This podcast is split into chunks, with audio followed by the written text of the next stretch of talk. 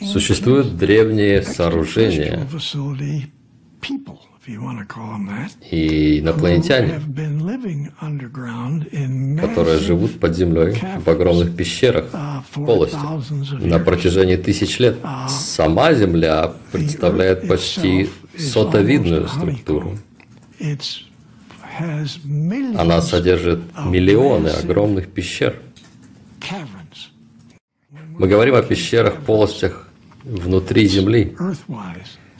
Одна такая пещера простирается от Южной Калифорнии до штата Орегон и дальше на восток до штата Невада.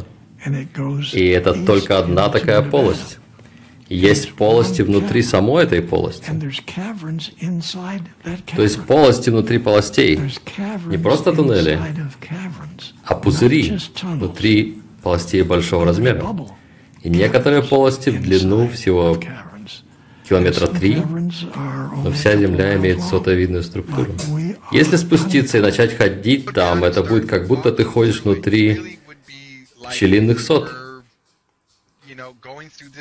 Это дыра в дне планеты, в Антарктиде.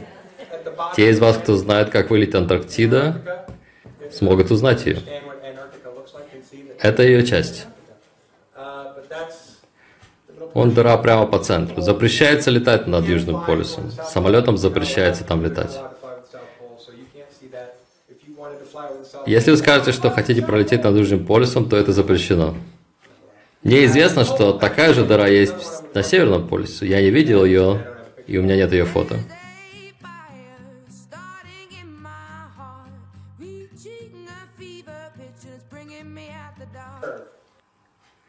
Примерно на расстоянии 16 километров от поверхности находится основная часть полости. Есть совсем маленькие или огромные полости, некоторые размером с одно графство или штат, или с половиной территории США. Яркий свет 300 метров над головой. За каждым углом встречается что-то новое. Место, где потолок в пещере провалился, называется карстовым провалом или долиной, вдыхающим жизнь в этот подземный мир. Это цветущий зеленый оазис. Наш лагерь на белом песчаном пляже освещен снизу. Все выглядит как в фильме «Аватар». Это не кажется реальным. Это тот самый скрытый мир, который мы искали. Шон Донг, самая большая пещера в мире во Вьетнаме. Просто посмотрите, это невероятно. Я стою на этом огромном сталагмите, жемчужина в короне пещеры Шандон. Или можно найти очень маленькую полость. Их размеры зависят от вулканической активности, движения воды, действия гравитации в течение миллионов лет.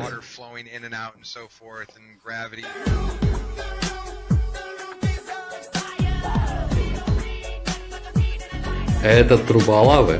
Не пещера, а труба лавы. Одна из самых древних и длинных труб в мире. 190 тысяч лет назад здесь было извержение вулкана. И лава вырыла эти природные тоннели, которые тянутся на 164 километра сквозь землю.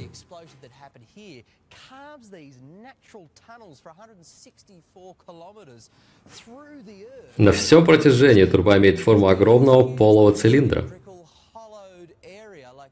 А также работа по укапыванию полости теми, кто живет внутри. У нас есть местные расы инсектоидов и рептоидов, которые копали там. Если вы когда-нибудь видели муравейник, это, это потрясающая работа по выкапыванию и созданию туннелей. Можно блуждать от одного района к другому, прийти в тупик из твердой скалы, а затем решить, что нужно пойти другим путем. Затем пройти вдоль стены и выйти в другую полость. Вокруг тебя подземные водопады, ручьи, озера и выходы в океан. Они также все отличаются, потому что это отдельные изолированные карманы, каждый со своей водой, температурой. В зависимости от технологического уровня этих синтетических источников света, я утверждаю, что люди, которые прошли через эту дыру и попали в полость размером с территорию США, не могли видеть до самого края ни вправо, и не могли видеть до самого края влево. Они сделали вывод, я в центре Земли. Они увидели искусственный источник света и сказали, это Солнце в центре Земли. И это всего лишь обман зрения, просто неверное наблюдение.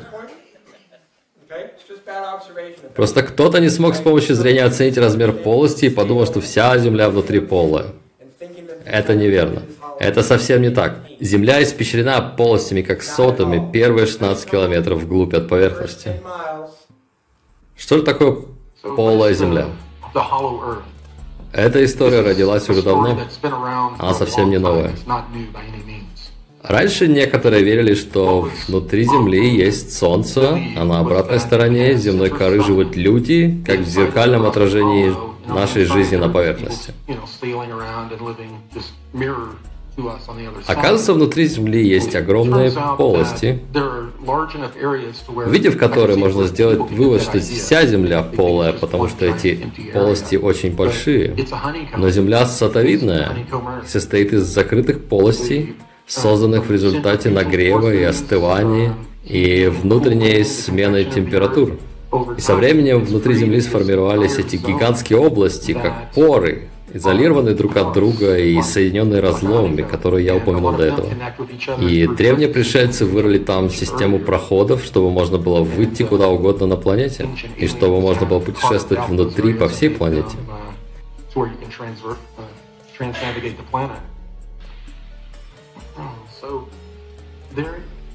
Там внизу есть озера, реки, океаны, огромное количество воды, которая заключена внутри скальной породы Земли.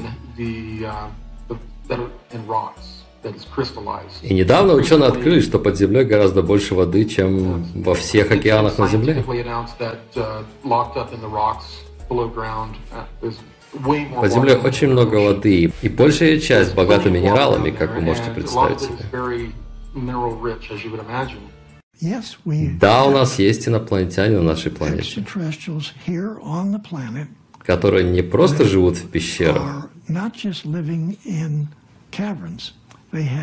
у них там есть города, у них есть там промышленность, у них есть там развлечения. Может, не так, как у нас, но у них там полноценная жизнь. Они рождаются там, живут и умирают.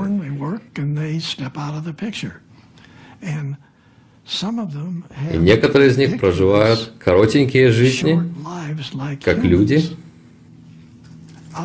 Некоторые из них почти бессмертны. То есть они живут по 2-3 тысячи лет. А кто-то из них вообще не умирает. Вообще. И все они живут как бы бок о бок в разных полостях.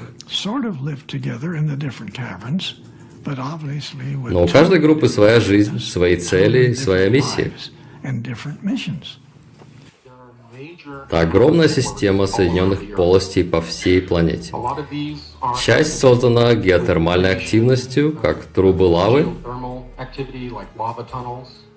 Некоторые из них очень большие, другие были созданы путем обработки естественных разломов, которые проделали инопланетяне многие тысячи лет назад. Они соединили эту сеть разломов с тоннелями, которые создали они сами. Это была древняя раса строителей, которые потом исчезли. И с тех пор разные группы инопланетян, жителей внутренней Земли, земных военных организаций пользовались этой подземной системой всеми этими водными путями. Некоторые из них размеров со штат Техас. Некоторые настолько большие, что конденсация влаги формирует в них дожди и облака тумана.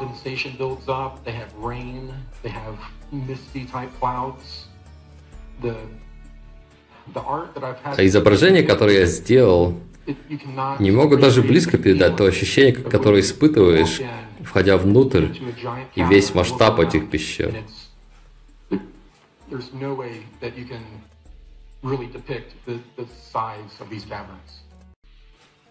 Там были огромные полости, где, казалось, было зеленоватое небо. И казалось, что весь этот потолок в них был как ковром покрыт чем-то типа лишайника, который поедал скальную породу и как продукт переработки выбрасывал материал, излучающий биолюминесцентный свет. Этот свет не позволял видеть очень четко вокруг, но очень похоже на эффект военных очков для ночного видения.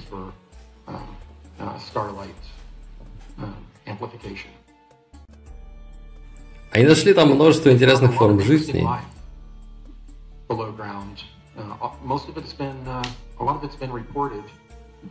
Часть из которых была уже открыта, но некоторые из них похожи на нечто из фантастических фильмов.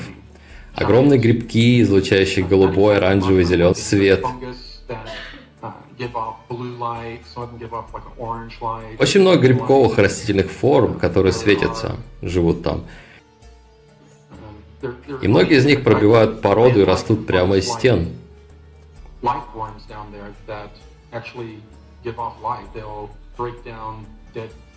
material, or some of them actually break down the walls in themselves and pull minerals out of,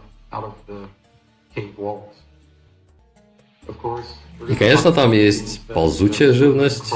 Большинство из них слепые, они не имеют никакой пигментации,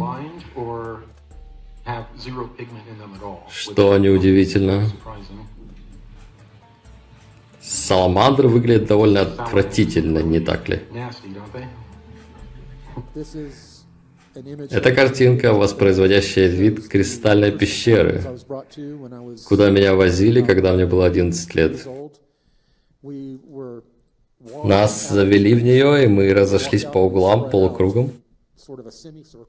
И нам сказали постараться вступить в контакт с этими кристаллами, но не трогать их, потому что это могло повредить нам или самим кристаллам. Однажды нас повезли в кристаллическую пещеру.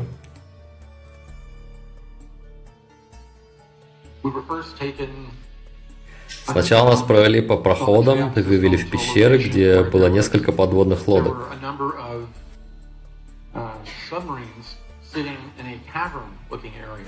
Они выглядели как обычные подлодки того времени. Это было где-то в 1981-83 году. Мне было где-то от 11 до 13 лет. Нас погрузили на эти подлодки, и мы попали в эти потрясающие пещеры. С тех пор они открыли много таких мест. Но то место было в Мексике. Они были вместе под названием Найка в центре Чихуахуа, огромного пустынного плато. 320 километров к югу от границы с Техасом. Найка – это гора с катакомбами глубоко под ней, тоннелями и шахтами, уходящими во всех направлениях. Этот тоннель приведет их к месту назначения. Огромные кристаллы, которые формировались миллионы лет. Температура там была около 60 градусов по Цельсию. К нам подключили телебиометрические датчики.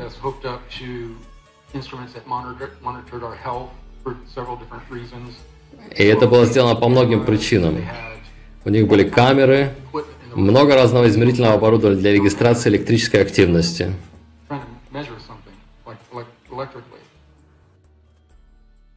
Программе «Космическое раскрытие» я говорил, что они хотели, чтобы мы телепатически общались с кристаллами. Но нам сказали не трогать кристаллы, чтобы не повредить кристаллы и не навредить самим себе. Нам нужно было просто внутренне обратиться к ним телепатически. Когда я сделал это, я увидел такую розовую ауру вокруг кристалла. Я скачал из него информацию. Ее было так много, что у меня не было времени остановиться и посмотреть все образы, которые я получил.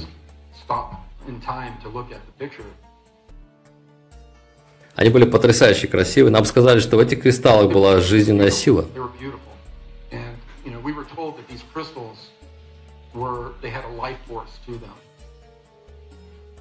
Когда мы общались с ними, мы скачали всю эту информацию в себя как USB-флешка.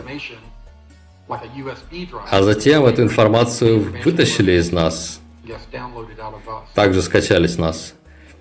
Мы общались с этими кристаллами и не придавали этому большого значения. Но позже оказалось, что нас использовали как USB, флешку, чтобы потом провести нас через процесс допроса и вытащить побольше информации, которую мы получили. В качестве нормальной процедуры в конце нас всех допросили, вытащили всю информацию, затем стерли воспоминания о том, что произошло. Затем нас отправили на поверхность, погрузили в белый микроавтобус и отвезли обратно в школу, где наши родители забирали нас, как обычно. Нам обычно создавали ложные воспоминания какой-то школьной экскурсии, походе в музей или как, на какой-нибудь спектакль. Это потрясающе. О боже. Это похож на кристаллический большой каньон.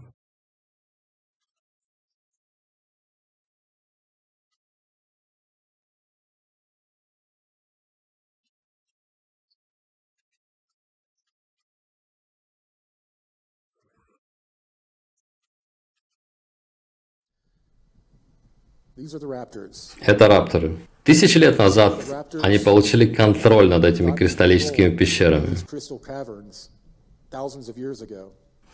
И они охраняют их. Они никого не пускают в эти пещеры, кроме групп Кабалы, то есть теневой элиты.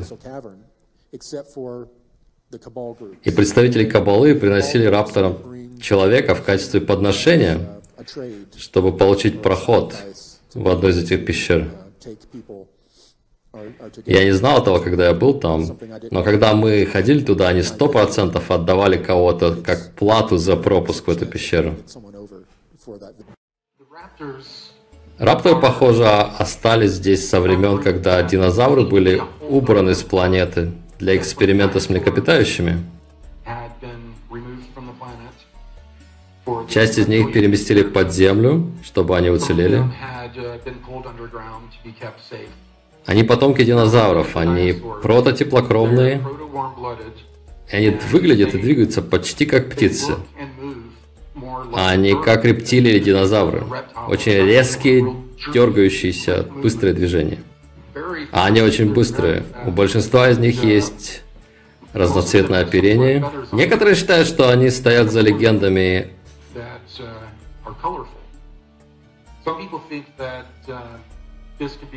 Акицалькоатли или пернатом змей культуры майя? Возможно. Я сам не уверен. Но они действительно населяют многие подземные регионы в Центральной и Южной Америке. Они захватили множество пещер, в том числе кристаллических пещер, которые группы внутренней земли использовали как библиотеки, и доступ к ним был потерян.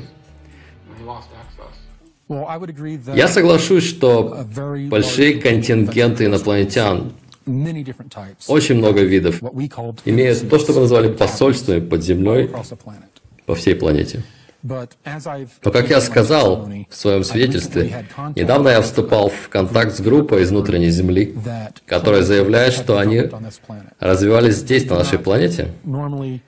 В зависимости от уровня технологического развития, разные внеземные группы имеют разную продолжительность жизни.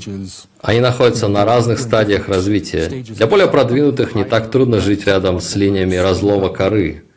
Большая часть находится очень глубоко, от 32 до 64 километров от поверхности. Потом я наконец встретился с людьми из внутренней Земли. Вначале это была просто история, которую я прочитал на прозрачном планшете. Когда я служил в программах, я понятия не имел, кто такие группа Майя, и не знал, что они теперь группа внутренней Земли. Моя первая встреча была с женщиной Кари.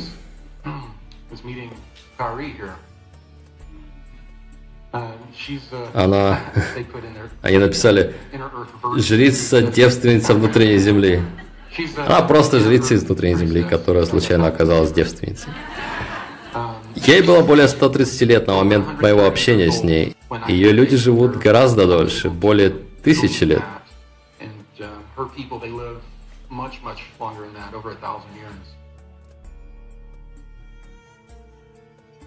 Первый раз они без всяких предупреждений телепортировали меня к себе под землю. Затем они использовали что-то вроде телеконференции, но телепатической телеконференции.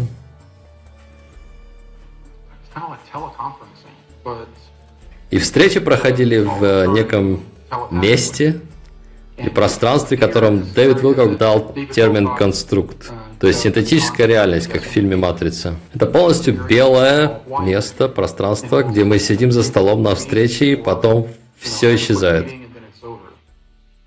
То есть иногда меня туда телепортируют, но в последнее время встречи проходят в этом пространстве, которое называется конструкт. Семь различных групп собрались вместе, когда я был там в первый раз. И то, что они были все вместе, просто неслыханно. Они обычно не контактируют и не работают друг с другом. Но в последнее время происходило очень много случаев, когда люди из Земли использовали скалярное оружие, чтобы достать их и стрелять по ним. У них начались проблемы с некоторыми негуманоидными группами, с которыми они были в конфликте. То есть э, их проблемы усиливались.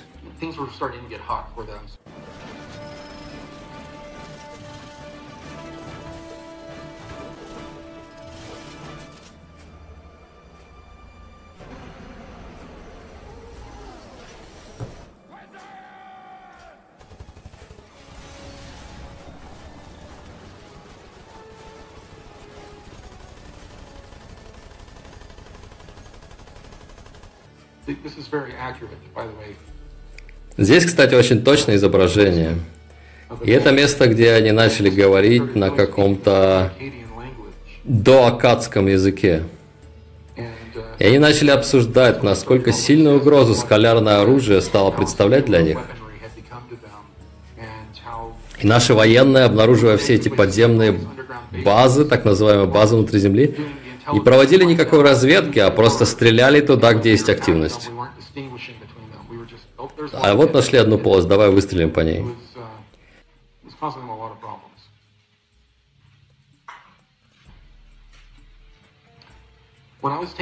Когда меня повели, чтобы посмотреть город, я был просто поражен. Это примерно так, как ты в первый раз подходишь к большому зданию и вдруг осознаешь весь его масштаб.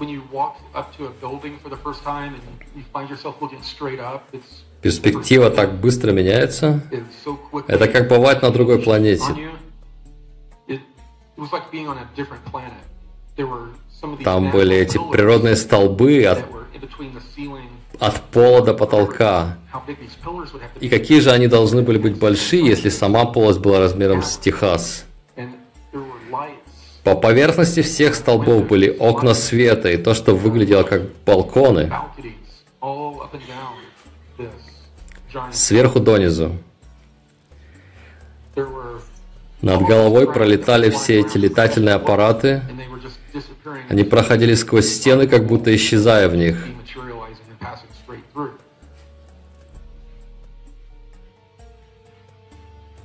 У них были летательные аппараты в форме яйца, сигарообразные и традиционные летающие тарелки. Это было похоже на скоростную магистраль.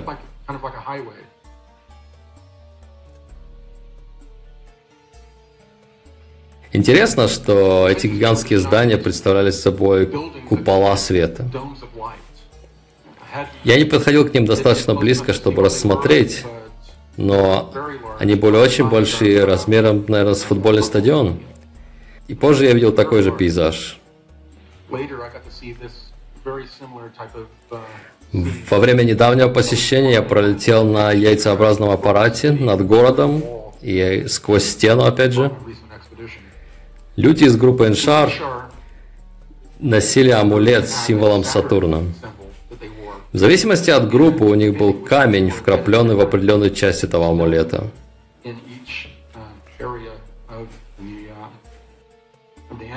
Многие выглядели вот так, у них были темные волосы. В другой группе были люди с белыми и рыжевато-коричневыми волосами. В третьей группе, в которую входила Кари, были почти альбиносы. Белые волосы, голубые глаза и очень-очень бледная кожа. Глаза были немного больше, чем наши. Если увидели людей с большими глазницами, они привлекали ваше внимание. Эти выглядели не больше, чем у таких людей на Земле. С тех пор, как я начал говорить про эту группу, многие люди почувствовали негативную энергию, исходящую от них. Эта группа в основном базируется Верите или нет, на Венере. У них есть небольшие анклавы здесь на Земле, они довольно военизированные. И они очень серьезны в своей работе по охране сокровищ Венеры. И это их миссия здесь.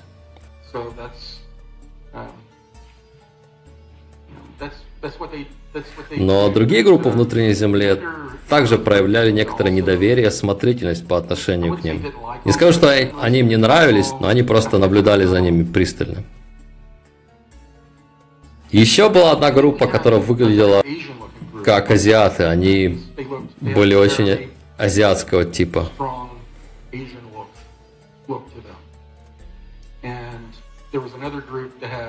Еще была одна группа с кожей такого же цвета, как синие вены на нашей коже.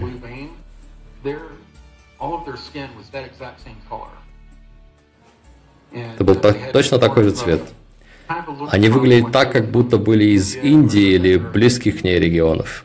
Вот эта группа имеет очень массивный космический флот, который они называют Серебряный флот.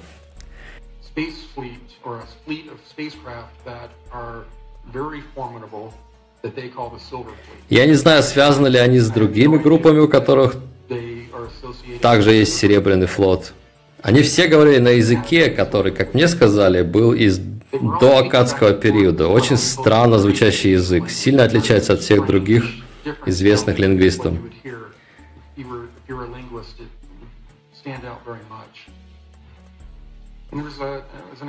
Также была группа, похожая на африканцев, от которых исходило очень сильное присутствие любви. Это ощущение было очень сильным. Дэвид удивился, когда я упомянул их, потому что в группах секретной космической программы множество людей настроены очень расистски. И они пытались убедить его, что за пределами Земли не существует людей, которые выглядят как африканцы. И это абсолютно ложь.